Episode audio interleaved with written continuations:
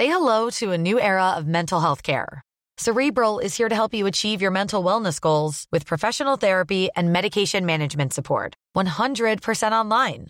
You'll experience the all-new Cerebral way, an innovative approach to mental wellness designed around you. You'll get a personalized treatment plan from a therapist, prescriber, or both in a safe and judgment-free space. Your Cerebral therapist or prescriber will outline a customized plan with clear milestones along the way, so you can get to feeling your best. With Cerebral, you're not alone in your mental health journey. We're here to empower you to live a fulfilling life. So take that first step towards a brighter future and sign up today at Cerebral.com/podcast and use code ACAST to get 15% off your first month. Offer only valid on monthly plans. Other exclusions may apply. Offer ends July 31st, 2024. See site for details.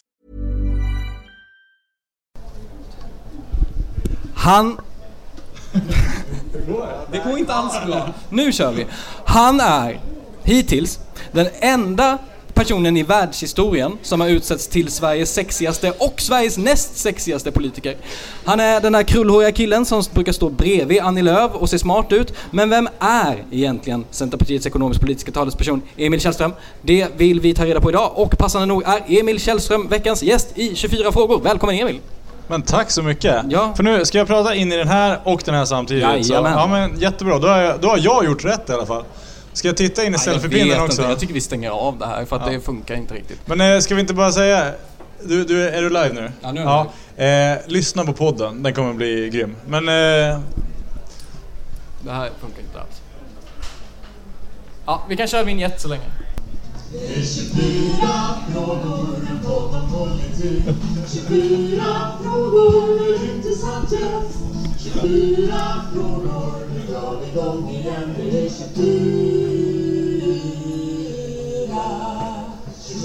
24 frågor. Fråga nummer 1. Var växte du upp någonstans? Just det, jag tror den första frågan skulle vara: vad tycker du om vignetten? Men jag är glad att jag slapp svara på den frågan. Nu känner jag mig jag är född och uppvuxen i Sund, strax söder om Örnsköldsvik. Jag har inte flyttat på mig jättemycket när det gäller liksom folkbokföringsadress så, utan jag bor på den gård jag är uppväxt på och numera ägare till. Är det sant? Det är sant. Hemmansägare Källström kommer att stå väldigt, på gravstenen. Väldigt centerpartistiskt på något sätt. Absolut. Nej, men det är... Om man rotar i min historia så är det väldigt mycket Centerpartiet overload man hittar. Ja. Fråga 2. Varför heter du Emil egentligen?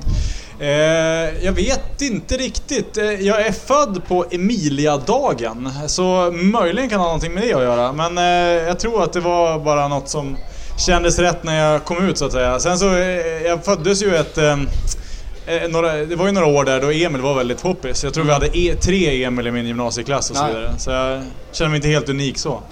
Min kollega Gabriella Barg, hon fick ju heta det för att hon föddes på sin namnsdag. Och hon har ju lite men för det för att hon tycker det var lite latgjort av sina föräldrar. Men du känner inte samma... Ja...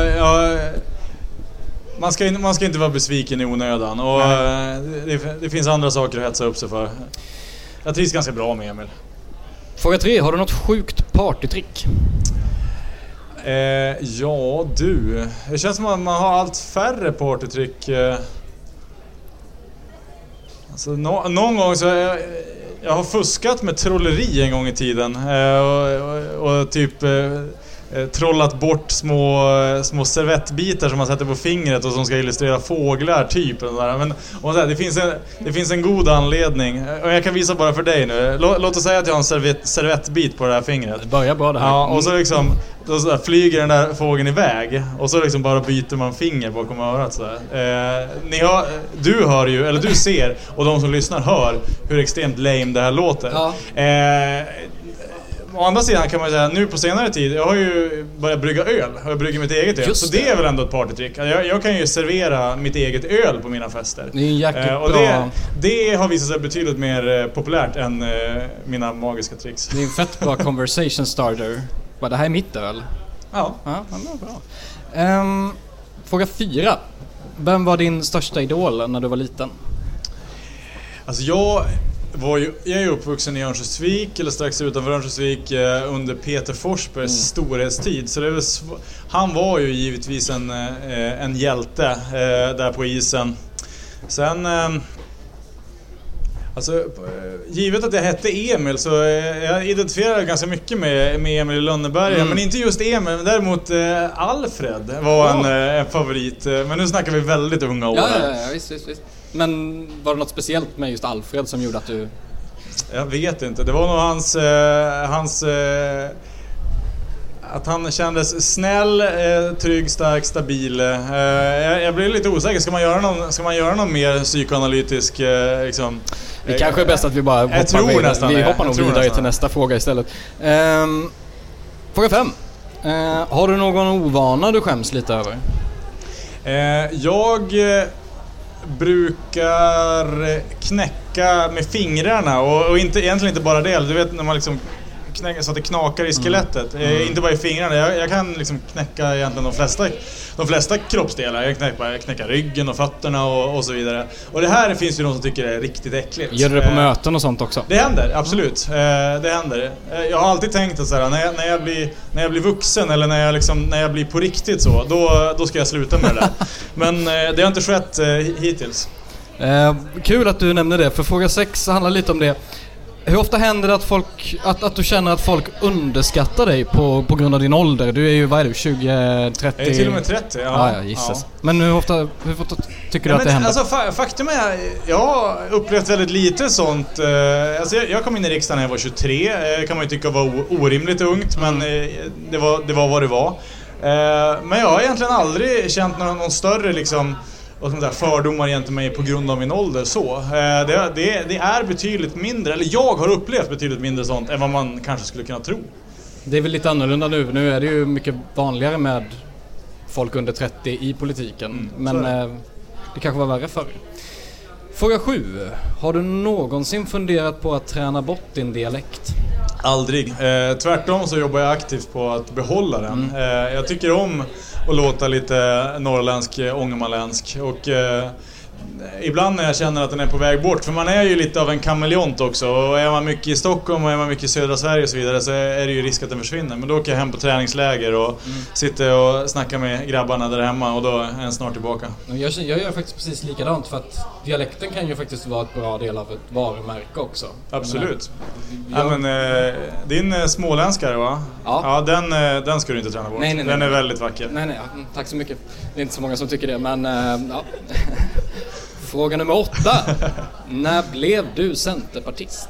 Ja, apropå det här, i en tidigare fråga så svarade jag ju liksom att om man gräver lite på ytan så finns det väldigt mycket centerpartism där i min historia. Så i någon mån är jag väl kanske född in i det. Alltså jag har ju liksom generationer av centerpartister åt alla håll i släkten. Så liksom farfars far var med och bildade bondeförbundet i Själevadsocken för över 100 år sedan och så vidare och så vidare. Så i någon mån kan man väl säga att jag är infödd i det. Men jag kallade mig själv egentligen aldrig centerpartist förrän jag var 17-18 år och började engagera mig i Centerpartiet och på kommunal nivå. Så att fram tills dess så spelade jag fotboll och körde moppe och sånt där man gör.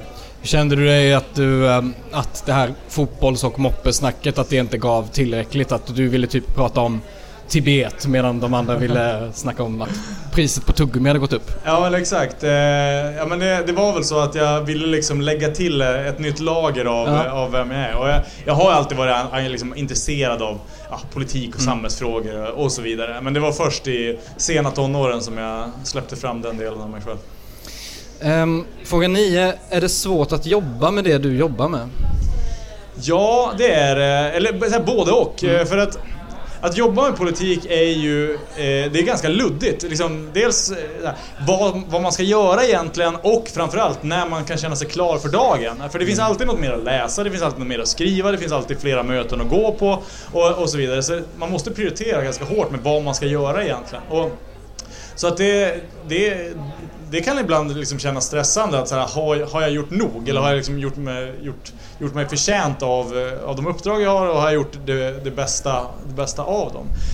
Men eftersom det inte finns några klara svar på den frågan så måste man på något vis, känner jag, liksom hålla den ifrån sig och liksom bygga upp någon form av trygghet i trygghet i att liksom, det duger och om man känner sig nöjd själv, så då får det vara så. Ja, men det är väl ett yrke eller vad man nu ska kalla det, som är väldigt att individen skapar sina egna arbetsuppgifter på ett sätt, alltså kanske inte när det gäller det rent tekniska, men mycket av liksom det här med gå på möten, image och liksom vad man väljer. Ja, men absolut så. Och som sagt, för varje sak jag gör så är det ju säkert 3-4 saker jag där och då prioriterar bort liksom, den timmen eller den förmiddagen och så vidare. Och det finns ju liksom ingen regelbok för hur mycket man ska twittra eller Instagram eller Snapchatta och liknande, som är också en del av uppdraget på något vis. Så att det är svårt, men om man vänder på det så är det ju också fantastiska möjligheter att faktiskt forma liksom min egen vardag och vad jag väljer att lägga tid på. Och liksom, jag väljer ju att fokusera på det liksom, där jag känner att jag lär mig nya saker, där som jag känner liksom spännande och intressant och där jag i någon mån gör skillnad. Mm. Ta gärna vatten här om du vill ha det. Det är ganska varmt här inne. Vatten är ju inte fel. Nej. Fråga 10. Kommer du ihåg första gången du träffade Annie Lööf? Ja, du. Jag kommer i alla fall ihåg en tidig gång jag träffade, och det var, jag var engagerad i en organisation som finns än idag som heter Vi Unga, som hjälper unga människor att liksom, bilda föreningar och göra det man är sugen på att göra. Och Annie kom, då var hon Sveriges yngsta riksdagsledamot, så hon kom och satt ordförande på vårt årsmöte och sen så talade hon lite om hur det var att jobba i riksdagen och så vidare. Och det var nog, jag tror jag, typ den första gången jag liksom lyssnade till henne, och vi stod och snackade lite efteråt och det slutade faktiskt med att hon bjöd mig på fika på riksdagen, för att då var jag, det här var ungefär när jag började fundera på om jag skulle kandidera till riksdagen, vilket jag ju sen bestämde mig för att göra. Så att det var i Vårgårda utanför Göteborg som det mötet, tror jag. Inte restaurangen då, utan nej, Vigårda heter ju den. Där är kommunen Vårgårda. Centerstyr för övrigt. Bra företagarklimat. Så där ja. Ja, nu fick du påhejning här av dina fans. Fråga 11. Har du någon som helst tanke på att någon gång själv kanske bli partiledare? Nej, så kan man inte riktigt resonera, känner jag. För att det är liksom, när det är dags att byta partiledare, vilket ju sker väldigt sällan. Och jag menar, Annie har ju ett drygt decennium kvar i kroppen, hoppas jag. Och då är det ju liksom, den dagen det sker så kommer det säkert vara många som känner sig kallade. Men det beror ju helt på liksom, om man har haft ett bra år liksom innan där och hur det funkar med familj och så vidare. Så att jag resonerar inte i de banorna, helt enkelt för att jag tänker på sånt som det är värt att tänka på. Mm. Det är kanske inte riktigt, i andra partier så kanske man måste fundera mer på det än om man är centerpartist. Jag tror få om några centerpartister liksom går runt och funderar på partiledarskifte. Ja, precis. Inte så många kupper där. Fråga 12. Vilken politisk motståndare har du störst respekt för? Men det finns ganska många, tycker jag. Det finns, jag tycker att Miljöpartiets Janina Alm-Eriksson är en väldigt klok och bra person. Har liksom genomtänkta resonemang, och vi har ofta både bra debatter när det är dags för sånt, men kan också liksom sitta och snacka och ganska grundläggande liksom gemensam förståelse av hur världen ser ut och vad som vore bra framöver och så vidare. Så det är en person som jag respekterar mycket. Och men samma sak kan sägas om faktiskt ganska många. Jag tycker jag har många bra kollegor, både på min sida, blockgränsen, likväl som den andra. Mm. Fråga 13, har du suttit i fyllecell någon gång? Nej, ibland har jag nog liksom, kanske borde ha, men det har jag inte gjort. Nej. Fråga 14. Händer det ibland att du tycker att alla som jobbar med politik är ganska töntiga och att du tycker att du är lätt den coolaste personen i politik-Sverige? Det var en ganska ledande fråga, tycker jag. Alltså, jag vet inte om eller? Nej, det finns andra personer som är coolare. Och framförallt så, du vet, ibland kan man ju liksom träffa personer som man känner, jag är mindre cool än den här personen. Och så känner man sig lite osäker och man får ha svårt att hitta orden och så vidare. Så att, och det finns personer, de ska få vara anonyma, jag tänker inte säga vilka det är, men det finns personer i svensk politik som får mig att känna mig så. Vilket alltså per definition innebär att jag inte är coolast. Bra svar. Fråga 15, vi är här på Almedalsveckan i Visby. När var du på Almedalsveckan första gången? Sent. Alltså jag hann bli invald i riksdagen innan jag kom till Almedalen. Så att det här är fjärde eller femte året jag är i Almedalen. Jag hade lite svårt att liksom fatta vad jag skulle hit och göra i princip. Och jag hade väl fullt upp med annat. Sen nu i efterhand så har jag förstått att om man åker hit när man först när man är riksdagsledamot, så innebär ju det att man missar ett antal bra festår. Så att jag har haft några, men allt för få liksom, rejäla Almedalsfestkvällar och nätter. Vilket jag nu i efterhand kan ångra lite. Men det är vad det är. Jag har haft andra bra festkvällar och nätter. Ja, man får göra uppoffringar här i livet, tyvärr. Fråga 16. Tacos eller tapas? Ja men gud, jag gillar bara två. Men jag äter nog tacos oftare. Inte minst för att det är ju en av de här rätterna som man äter med hela ansiktet och hela kroppen. Och jag är ganska bra på att liksom söla när jag äter sånt. Så att det, vid rätt tillfällen så uppskattar jag att dyka ner i en taco. Fråga 17, och det här blir en scenariofråga. Okej, häng med nu. Alliansen gör ett kanonval 2018 och får majoritet i riksdagen. Den nyblivna statsministern Anna Kinberg Batra utser Ulf Kristersson till finansminister. Men redan efter några dagar blir Ulf som besatt av flugfiske och intresset tar till slut upp så pass mycket tid att uppdraget som finansminister blir omöjligt. På en pressträff berättar en solbränd och glad Kristersson att han avgår med omedelbar verkan för att kunna ägna sig åt sin passion på heltid. Ett par timmar senare sitter du på ditt kontor när Anna Kinberg Batra försiktigt knackar på din dörrkarm och efter ett par artighetsfraser säger hon: "Hörru Emil, vad sägs om att ta över efter Ulf?" Boom, vad gör du? Först kommer jag säga att du ska nog prata med min chef om det här. För att det är ju liksom...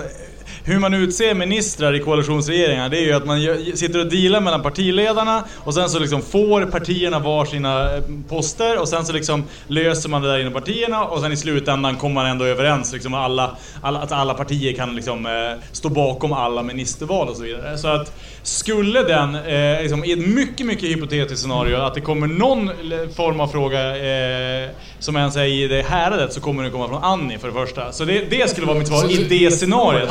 Jag tycker att du ska gå till Annie.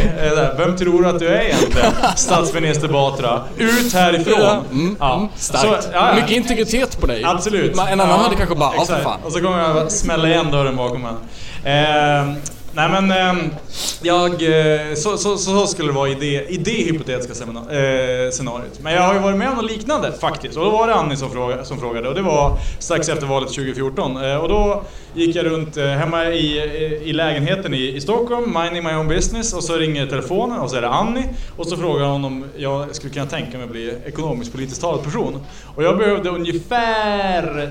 en halv sekunds betänketid. För det var precis vad jag ville. Och det var en typ av sån grej som jag visste inte om jag skulle våga hoppas på det. För det är risken att liksom, annars kanske bli besviken. Men glädjen blev ju desto större när jag faktiskt fick den frågan. Så att jag vet känslan hur det är att få en väldigt fin fråga. Med tanke på frågor. Fråga 18. Vilken fråga är du sinnessjukt trött på? Just nu när det är Almedalen och snart liksom någon form av sommarledighet, så är jag sinnessjukt trött på de flesta frågor. Jag tycker det bästa med Almedalen är att åka hem. No. Och det gör jag om 2 dagar. Så det ska bli härligt. Men för några månader sedan så var jag aptrött på offentlig upphandling. En fråga som jag hade tvingats engagera mig i alldeles för mycket och än idag kan alldeles för mycket om. För det är mycket viktigt men också bedövande tråkigt. Så att det är ju liksom sådana... i mitt uppdrag så är det inte sällan så liksom, måste man djupdyka i vissa frågor liksom, under en begränsad tidsperiod. Alltså, i vintras var det upphandling, för ett drygt år sedan så var det bostadsfrågorna som tyvärr inte ledde till någonting, men vi satt och förhandlade med regeringen om det. Och då måste man liksom så här, väldigt snabbt bli, om inte expert så åtminstone nästan expert på vissa frågor. Och det där väljer man ju sällan eller aldrig själv, utan det handlar ju liksom att ja, nu är det någon från Centerpartiet som ska föra talan i de här frågorna. Nu då, ibland så råkar det vara jag. Och då förväntas man bara läsa på och kunna de frågorna. Och vissa tycker man inte om, men då får man göra i alla fall. Det är som att plugga 200% jämt. Ja, ungefär så. Och det var ju faktiskt precis så när man pluggade. Att vissa tentor vill man ju bara få avklarade. Liksom. Absolut. Fråga 19. 2013 så blev det ett jäkla liv angående ett centerpartistiskt idéprogram med månggifte, slopad arvsrätt och slopad skolplikt bland annat. Det blev en liten kris för Centerpartiet och Annie Lööf fick gå ut och ta avstånd från flera av skrivningarna. Du var en av de som var med och tog fram idéprogrammet och du försvarade också programmet efteråt i media. Min fråga är, hur ser du tillbaka på den tiden idag? Spännande. Nej, men för mig var det väldigt lärorikt och i mångt och mycket kan man ju säga att vi som satt i den gruppen borde ju ha tänkt mycket bättre på hur vi skulle liksom kommunicera där i slutändan. Vi hade en ganska fin och bra process som ju helt havererade på slutet. Och sen så fick vi som satt i gruppen liksom åka ut och liksom på något sätt förklara, framförallt internt, med liksom hur hade vi tänkt egentligen och också förklara att ett antal av de begrepp som ni är arga över står alltså inte i programmet, utan det här är kvällstidningsrubriker i mångt och mycket. Och jag tycker att det var så här, personligen så fick jag ju ett flertal liksom lärdomar. Alltså det är väldigt lärorikt, men lite när det har gått lite tid att vara totalt utskälld av 60 värmlänningar och sen är det sent, man kommer inte tillbaka till vare sig Övik eller Stockholm, går och lägger sig på hotellet, vaknar klockan 5 dagen därpå för att sätta sig på tåget tillbaka till riksdagen, och så på tåget så inser jag att det är min födelsedag. Det var enormt deprimerande.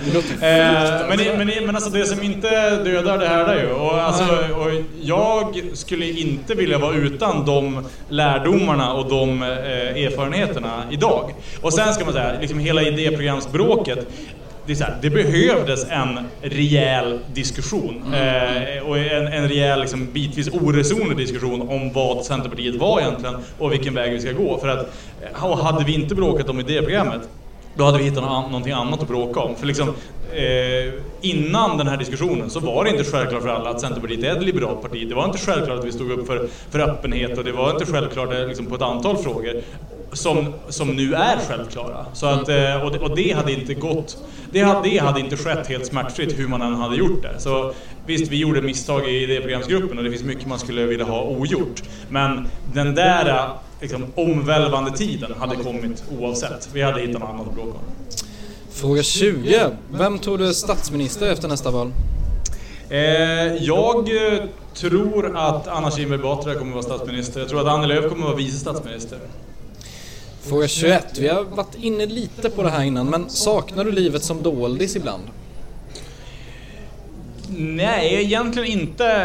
Helt enkelt för att dels så känner jag mig ofta som en doldis i alla fall. Alltså utöver hemstaden Örnsköldsvik så man måste vara ganska politiknördig för att ha koll på vem jag är. Så att det är inte så att jag liksom, det är inte så att jag känner mig uttittad om man går runt hos släkten i Kalmar eller i Stockholm för den delen.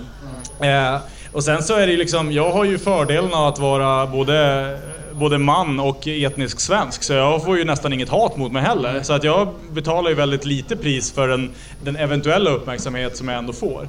Så att så jag kan inte säga att liksom, den position och den uppmärksamhet jag ibland får har några större negativa konsekvenser. Fråga 22, nu har jag en liten fanbase här. Vill ni hova eller någonting? Ja. Fråga 22. Vad har du för råd till unga som vill engagera sig politiskt? Unga menar jag de som är lite yngre än dig. Ja men exakt. Ja, jag har egentligen flera råd, för det finns mycket man... Och det, det är olika råd beroende på var i processen man är. Och liksom, det första råd man ska säga, om man står och funderar, så kör bara. Alltså det är, testa på, åk på ett möte hos ett ungdomsförbund eller liknande. Om inte det passar, testa något annat. Alltså det är så extremt låg tröskel att påbörja ett politiskt engagemang. Så man... jag köper inte, vissa beskriver att innan de började engagera sig politiskt så läste de igenom alla partiprogram och så här, varför då? Det låter ju skittråkigt. Åk på ett möte och känn efter om det känns bra. Så det är liksom första rådet, bara testa. Och sen om det känns bra och om det är så att man vill lägga ner en massa tid på det här, för det går ju att lägga ner väldigt mycket tid på ett politiskt engagemang, då är mitt råd att bara göra det som liksom känns kul och det som ger energi tillbaka. För att det är liksom... Det är ingen som tackar en om man sliter ut sig och liksom jobbar ihjäl sig och inte klarar skolan och så vidare, för att man gör en massa saker som dessutom i värsta fall är tråkiga inom ramen för ett ungdomsförbund och så vidare. Och dessutom så... Liksom, ingenting är viktigare än att man mår bra. Och liksom, är det så att ett politiskt engagemang blir tärande eller att det bara tar energi, då är det bättre att ta en paus och göra någonting annat än så, kanske hitta tillbaka till den där glöden. Och sen om det är så att man liksom dessutom vill fortsätta och kanske ta ett förbundsstyrelseuppdrag eller till och med jobba med politik och så vidare, så då tycker jag att det är viktigt att man gör det av rätt anledningar. Och den kanske främsta faktorn där, tycker jag, det är att man måste vara buren av att man är genuint intresserad av andra människor och nyfiken på att lära sig mer och att träffa folk och liksom hitta en gemensam förståelse för vad som är viktigt. För att just det, liksom, de där många sociala sammanhangen är liksom det som är viktigt för att det ska hålla liksom långsiktigt. Och om man inte känner att det inte är för mig, eller att det inte riktigt funkar med den biten, då är man sannolikt inte på rätt plats i livet, utan då kan man hitta ett annat sammanhang som liksom funkar bättre. Så att det är, för det första, testa. Tänk inte, bara kör. För det andra, se till att liksom lägga fokus på det som ger energi och det som är kul på riktigt. Och för det tredje, liksom, se till att det finns en liksom grundläggande driv och intresse för andra människor och nyfikenhet på ditt sammanhang och ditt samhälle. För att det är då det kommer hålla. Fett. Fråga 23. Om du hade varit ett djur, vilket djur hade du varit då? Ingen snack. Jag hade varit en katt boendes hemma hos min mormor. Jag kan inte tänka mig ett bättre livsöde än det. Fråga 24. Vad händer i sommar? Du, jag ska vara hemma nästan hela sommaren. Nu känns det som att någonting dog. Känns det som att ditt ljud försvann? Rasmus, jag avbryter med ljud. Finns det skäl att tro att den här funkar? Den funkar alldeles utmärkt. Det är två helt olika system. All right. Får du kanske en mic här? Men du får prata i den också. Okej. Okay. Då är alltså 3 mikrofoner. Det är som att två glassar samtidigt. Lyxnjuter. Nu har jag alltså 3 mikrofoner framför mig för att svara på den sista frågan. Ja. Nu måste jag samla mig här för att ge ett bra svar. Vad händer på sommaren? Du, jag ska hem till Övik och jag ska framförallt hem och ha lite byggprojekt och så vidare, för jag ska faktiskt gifta mig i sommar. Och då... Grattis! En applåd för... Så då blir det stor fest hemma i Övik. Alla ni som är här har ett gemensamt. Ingen av er är bjuden. Så jag ska bygga en bar för det här ölet som vi pratar om. Och jag ska fixa så att vi har alla lokaler på plats för en hejdundrande fest. Ja, men då får jag önska dig lycka till. Och tack så jättemycket för att du ville vara med. Tack för er som har stått där och tittat. Stanna kvar för att det blir snart ungdomsförbundsdebatt här om... en kvart ungefär. Så att tack så mycket, Emil, ha en trevlig sommar. Tack så mycket för att du fick komma. Jag måste säga, jag är mycket imponerad av ditt arbete. Du är jävligt viktig för vår demokrati och för vår media. Alltså, din roll ska inte underskattas. Oj, tack så jättemycket. Tack.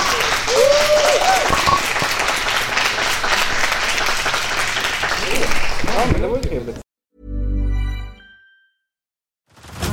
Head over to Hulu this March, where our new shows and movies will keep you streaming all month long. Catch the award-winning movie, Poor Things, starring Emma Stone, Mark Ruffalo, and Willem Dafoe. Check out the new documentary, Freaknik, The Wildest Party Never Told, about the iconic Atlanta street party. And don't miss FX's Shogun, a reimagining of the epic tale starring Anna Sawai. So, what are you waiting for? Go stream something new on Hulu.